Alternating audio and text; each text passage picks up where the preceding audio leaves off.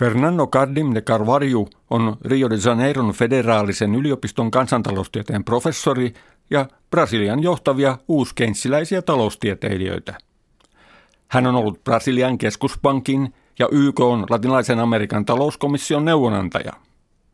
Hän on julkaissut lukuisia artikkeleja Brasilian talousongelmista ja talouspolitiikasta sekä kansainvälisistä talouskysymyksistä.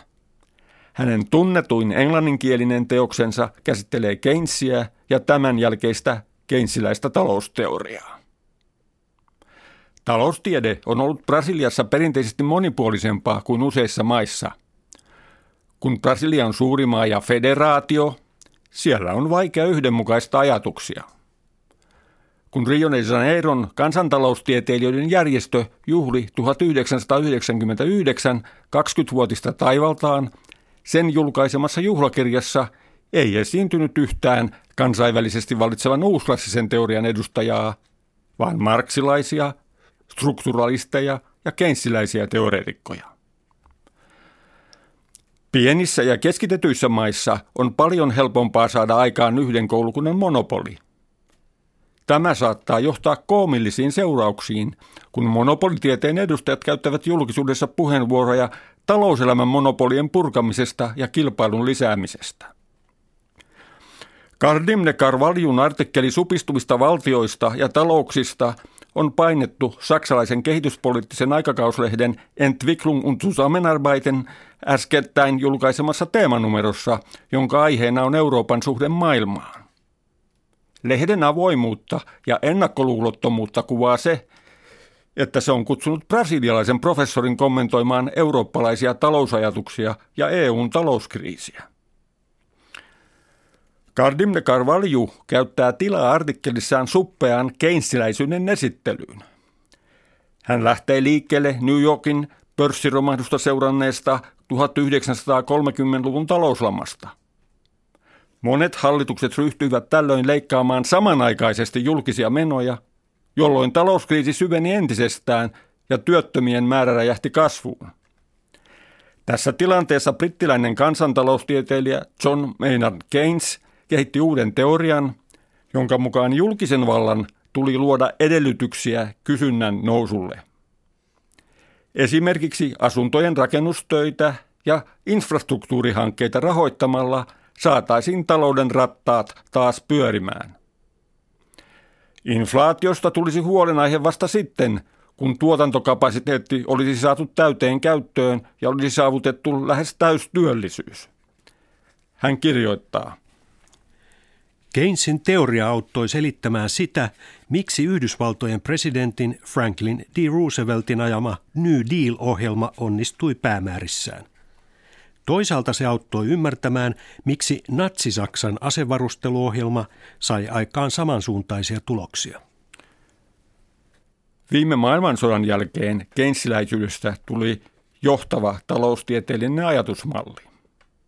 Tämä aikakausi kesti 1950-luvulta 1970-luvulle asti. Tällöin vallinneen talouskriisin aikana Pohjois-Amerikassa ja Euroopassa jouduttiin toteamaan – että lisääntyneestä valtion velkaantumisesta huolimatta työttömyys ei kääntynyt laskuun ja inflaatiosta tuli uusi ongelma. Jotkut keksivät uuden käsitteen stagflaatio, joka perustui käsitteisiin stagnaatio ja inflaatio. Oli ennen kuulumatonta, että talouden lamautuessa inflaatio voimistui. Cardimne Carvalho toteaa. Yhdysvalloissa tuli presidentiksi Ronald Reagan – ja hänen aikanaan tapahtui sekä valtion velkaantumista että talouskasvua. Niinpä siellä oli taloustieteilijöitä, jotka edelleen nojautuivat keinsiläisyyteen. Tämä toteamus vaatii kommentointia. Presidentti Reagan ryhtyi ajamaan 1980-luvulla uusliberalismia, kuten talouselämän säätelyjen purkamista ja verotuksen vähentämistä – Toisaalta hän käynnisti valtavan asevarusteluohjelman, jota symbolisoivat tähtien sotahankkeet. Ja tätä varten valtion oli otettava runsaasti lainaa. Kriitikot ovat kutsuneet tätä sotilaalliseksi keinsiläisyydeksi. Cardim de Carvalho toteaa toisaalta, että Manner-Euroopassa, erityisesti Saksassa, monet uskoivat 1980-luvulla, että 1970-luvun kehitys oli osoittanut Keynesin teorian osoittautuneen paikkansa pitämättömäksi.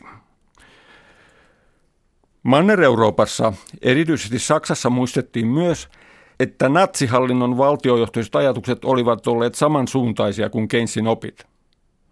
Kaksi itävaltalaissyntyistä merkittävää taloustieteilijää, Josef Schumpeter ja Friedrich von Hayek, muuttivat natsien valtaannousun jälkeen Yhdysvaltoihin. Schumpeter korosti, että innovaatiot ja kilpailua ajavat kapitalismia eteenpäin. Hänen mukaansa keinsiläinen säätelyidea sopi huonosti näihin ajatuksiin. Von Hayekin mielestä valtio sai paljon pahaa aikaan taloudessa, joten pitäisi nojautua markkinoihin. Kiilin maailmantalouden tutkimuslaitoksen johtaja Herbert Kirsch oli tärkeä vaikuttaja saksalaisessa taloustieteessä maailmansodan jälkeen. Hänen mukaansa keinsiläisyys häiritsee markkinoiden antamia ärsykkeitä, jotka toisaalta ajavat kilpailua, innovaatioita ja työn tuottavuutta ja toisaalta huolehtivat palkkakurista. Suuret julkiset menot saattavat johtaa yrityksiä tukeutumaan julkisiin tukiin, vaikka niiden pitäisi nojata kilpailuun. Kardimne Carvaljun mielestä tällaisten väitteiden heikkous on siinä, että kilpailu ei aina johda innovaatioihin ja tuottavuuden paranemiseen. Keinsiläisillä on tapana sanoa, ettei investointeja synny, mikäli tuotteiden ja palveluiden kysyntä on vähäinen. Mikäli yksityiset yritykset eivät kykene myymään tuotantoaan ja odottavat kysynnän jatkuvan heikkona, ei niillä ole mitään syytä investoida uuteen tuotantoon. Keynes opetti, että yritykset investoivat vain silloin, kun ne odottavat saavansa voittoa myymistään tavaroista ja palveluista. Niille, jotka olivat kokeneet latinalaisen Amerikan kehitysongelmat 1980-luvulla, oli hämmentävää havaita, että Euroopassa toistettiin samaa politiikkaa 2010-luvulla. Yhdysvaltojen rahoitusmarkkinoiden kriisistä 2007 alkanut talouskriisi kansainvälistyi ja muutamat EUn jäsenmaat ajautuivat talouskriisiin. Troikka, johon kuului edustajia EUn komissiosta, Euroopan keskuspankista ja kansainvälisestä valuuttarahastosta, organisoi kriisiin ajautuneiden maiden pelastusohjelmia. Apua tarvinneet maat saivat tätä vain tietyillä ehdoilla – niiden oli sitouduttava lisäämään valtion tuloja ja leikkaamaan menoja. Niiden täytyi yksityistää valtionyhtiöitä ja oli liberalisoitava työmarkkinoita.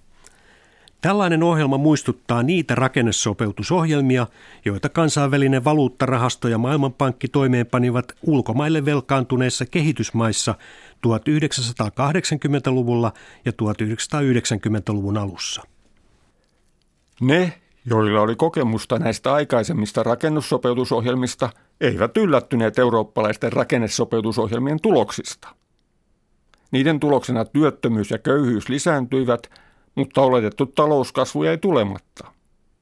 Vaikka budjettivajeet supistuivat, julkinen velka lisääntyi, sillä talouden lamaantuessa verotulot pienenivät. Cardimne Carvalho väittää, että EU:ssa vallitsee jonkinlainen nollasumma peli. Kun kysyntää ei ole riittävästi, tämä vaikeuttaa taloudellista kehitystä. Tiukan talouslinjan edustajat eivät kykene sanomaan, kuka tulee ostamaan kriisin vallitessa uudet tavarat ja palvelukset. Heidän politiikkansa kuulostaa jonkinlaiselta uusmerkantilismilta, sille viennin edistämisestä on tullut ainoa oikea politiikan suunta. Mikäli EUn sisämarkkinoilla vallitsee puutteellinen kysyntä, yritykset tavoittelevat korkeampaa tuottavuutta vain mikäli ne kykenevät lisäämään vientiä. Kardimne Karvaljun mukaan tällaisen strategian onnistuminen ei ole mahdollinen kaikille maille yhtäaikaisesti.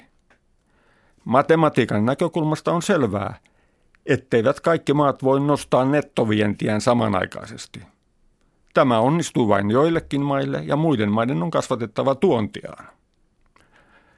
Saksa on pärjännyt jo pitkään nojaamalla tuottavuuden nostamiseen ja maan vientituotteiden menestykseen maailmanmarkkinoilla.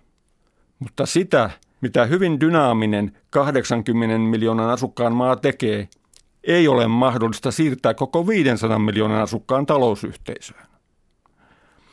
Saksan esimerkki ei ole myöskään välttämättä kestävä, mikäli kansainväliset taloussuhdanteet heikkenevät.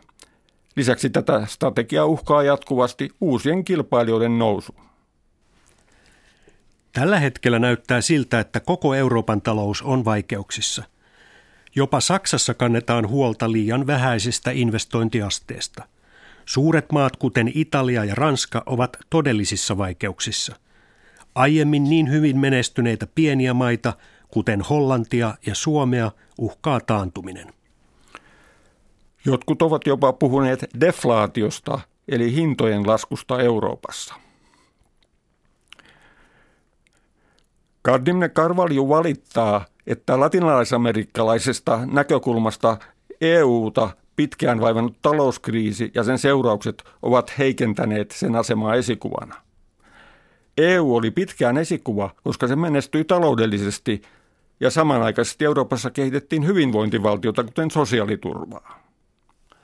Nykyään EUssa ilmenee laajamittaista työttömyyttä, siellä esiintyy myös köyhyyttä, vapaaehtoisjärjestöt ruokkivat osattomia ja laajaa maastamuuttoa ilmenee. Nämä ovat olleet perinteisesti kehitysmaiden piirteitä. Espanjasta ja Portugalista on muuttanut lukuisia ihmisiä latinalaisen Amerikkaan, kuten Argentiinaan ja Brasiliaan. Hänen mielestään on tuskin yllättävää, että sellaiset ääripuolet, kuten Front National Ranskassa, ovat lisänneet voimakkaasti kannatustaan. Tämä on kuitenkin todella huolestuttava kehityskulku. Kardimne Karvaljun artikkeli on kirjoitettu ennen poikkeuksellista uutta suhdannetta Euroopassa, kun öljyn hinta laski, euro heikkeni suhteessa muihin valuuttoihin ja Euroopan keskuspankki ryhtyi syytämään markkinoille elvytysrahaa. Kun nämä kehityskulut ja suotuisat toimenpiteet eivät ole saaneet aikaan merkittävää uutta kehityssysäystä, tämä vahvistanee hänen esittämäänsä analyysiä. Kardimne Carvalho ei viittaa artikkelissaan niin sanottujen nousevien BRICS-maiden talouksien tuoreisiin ongelmiin. Venäjän, Brasilian ja Etelä-Afrikan taloudet ovat lamaantuneet ja vain Aasiassa sijaitsevissa Intiassa ja Kiinassa talouskasvu jatkuu, tosin Kiinan kasvu on puolittunut aiemmasta. Myös Turkin talous on vaikeuksissa.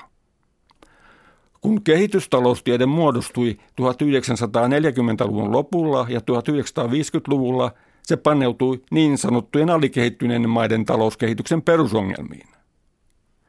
Mukana oli myös takapajuisina pidettyjä eurooppalaisia alueita, kuten Etelä-Italia Mezzogiorno. Sitten 1960-luvulla tulivat muotiin abstraktiset talouskasvun mallit ja 1980-luvulla uusliberalistiset mallit. Nyt näiden mallien uskottavuus on heikentynyt. Mihin tarvitaan esimerkiksi talouskasvun malleja tämän hetken Euroopassa? Perinteiset kehitystaloustieteilijät käsitteet, kuten talouden stagnaatio eli paikalleen pysähtyminen, ovat jälleen tulleet ajankohtaiseksi. Japani oli ensimmäinen OECD-maa, joka 1970-luvun jälkeen koki yllättävän stagnaation 1990-luvulla. Muita tällaisia käsitteitä ovat laiskatuotanto, köyhdyttävät erikoistumiset kansainvälisessä työnjaossa sekä taloudellinen apartheid. Nykyään hän tuloerojen kasvu on ollut silmiinpistävä eri puolilla maailmaa.